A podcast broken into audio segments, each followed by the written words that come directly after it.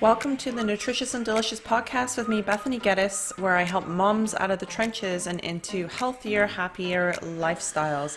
So today we're talking all about Survivor, family style lockdown. So I know that this has been a little crazy with everything going on right now. And today it seems like this is actually a game of Survivor for you and your family. If you're going through lockdowns right now, or you've been through a few of these, you know, you watch TV and you see that people are competing on this Survivor show, and then there's always one winner at the end. But hey, this has actually become a game of life for most people across the globe, thanks to this wonderful pandemic that's hit us all really, really hard.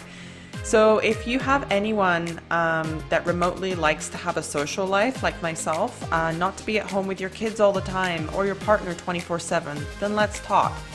Most people are going crazy within their own walls of their house, and I totally understand, and it's been madness for the last few years for all of us here.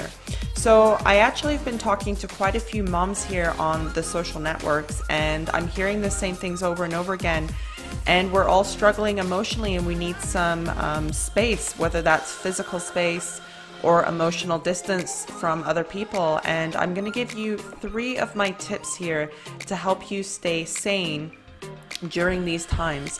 So when your kids are at home from school, your partner's sharing, say, like an office space with you, or you're all just cooped up in the house for way too long, these are some tips that I want you to actually use right now to help you feel more sane in this daily life that you're feeling like you're in this game of Survivor with your family.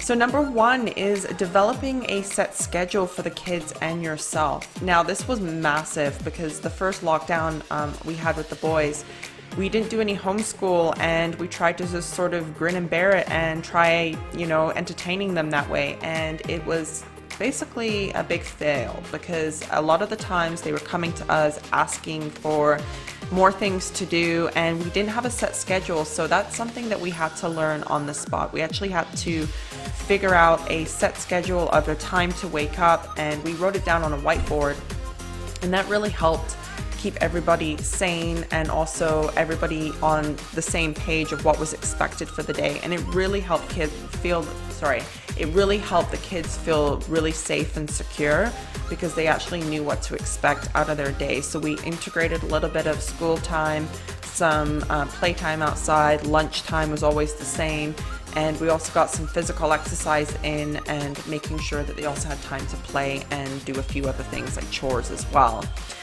So number two is have some time, even if it's a bath or having a snack away from the kids in your bathroom. I mean, if you're lucky enough to have locks on the doors, utilize them because these are actually going to give you small increments of space in your own house.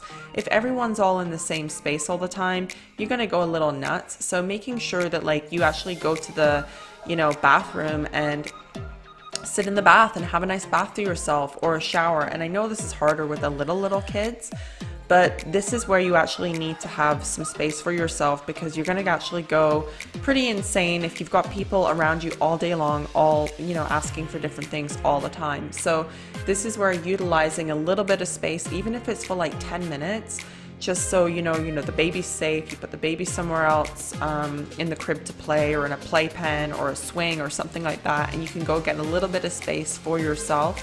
And then if you have a little bit older kids like my own, they can play together, you can put a movie on, you don't need to feel guilty, and actually have that time to either take a nap for 20 minutes, do a bit of a meditation, or even just sneak a granola bar or something like that and go eat it in your bedroom if you don't want to be around the kids and you just need a little bit of space for yourself. So that's something else that you could do while you're at home. And number three is getting outside as much as you can. Now, this is actually really going to help everybody because it's going to help burn the kids out of energy. You can walk up hills for your own exercise. You get to walk the dog as well if you have a dog. And it also helps you get some space from your kids if they want to play at the park. And then even if you and your partner are at each other, and things are a bit tense in the house, it helps get you all moving and burn off some of that tension, anxiety, anger, anything, frustration that's going on at home. So that way it's also a good way to walk beside your partner and talk about things and what's working, what's not working within what's going on at home right now with people being locked down and everything like that. So what you are doing right now, you know, a lot of people, I've talked to a lot of moms, and they're not coping, they're surviving, and that's not a good place to be either, because it's like you're treading water all the time, and eventually you get burnt out and tired, and you stop, you know, treading water, right? And then look what happens around you, everything starts to fall apart. So I want to ask you this, what are you doing at home right now for yourself to stay sane?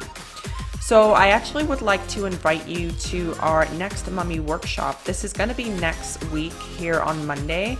And we get together as a group of moms to talk about this topic of staying sane during these times and how we can actually lean on one another and work our way to be happier and healthier moms. Because at the end of the day, like we always say, is a healthy parent, you know, is going to help the family. So if you work on yourself, you're actually making it a domino effect, and everyone else is going to stay happy and sane because you are working on yourself as well.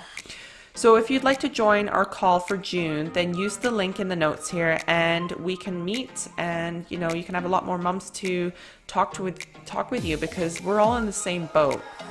We all understand what you're going through, whether you're doing the online school, or you're taking your kids to and from school and you're working from home, or you're working outside of the home and you're having to, you know, cart your kids around to different daycares and things like that. So we all get it, and you know, we have so much patience and love and gratitude as women and mothers. You know, we need to do something for ourselves as well. So thank you so much, lovely ladies, and that was my 3 tips for you. Until next time, bye for now, lovely.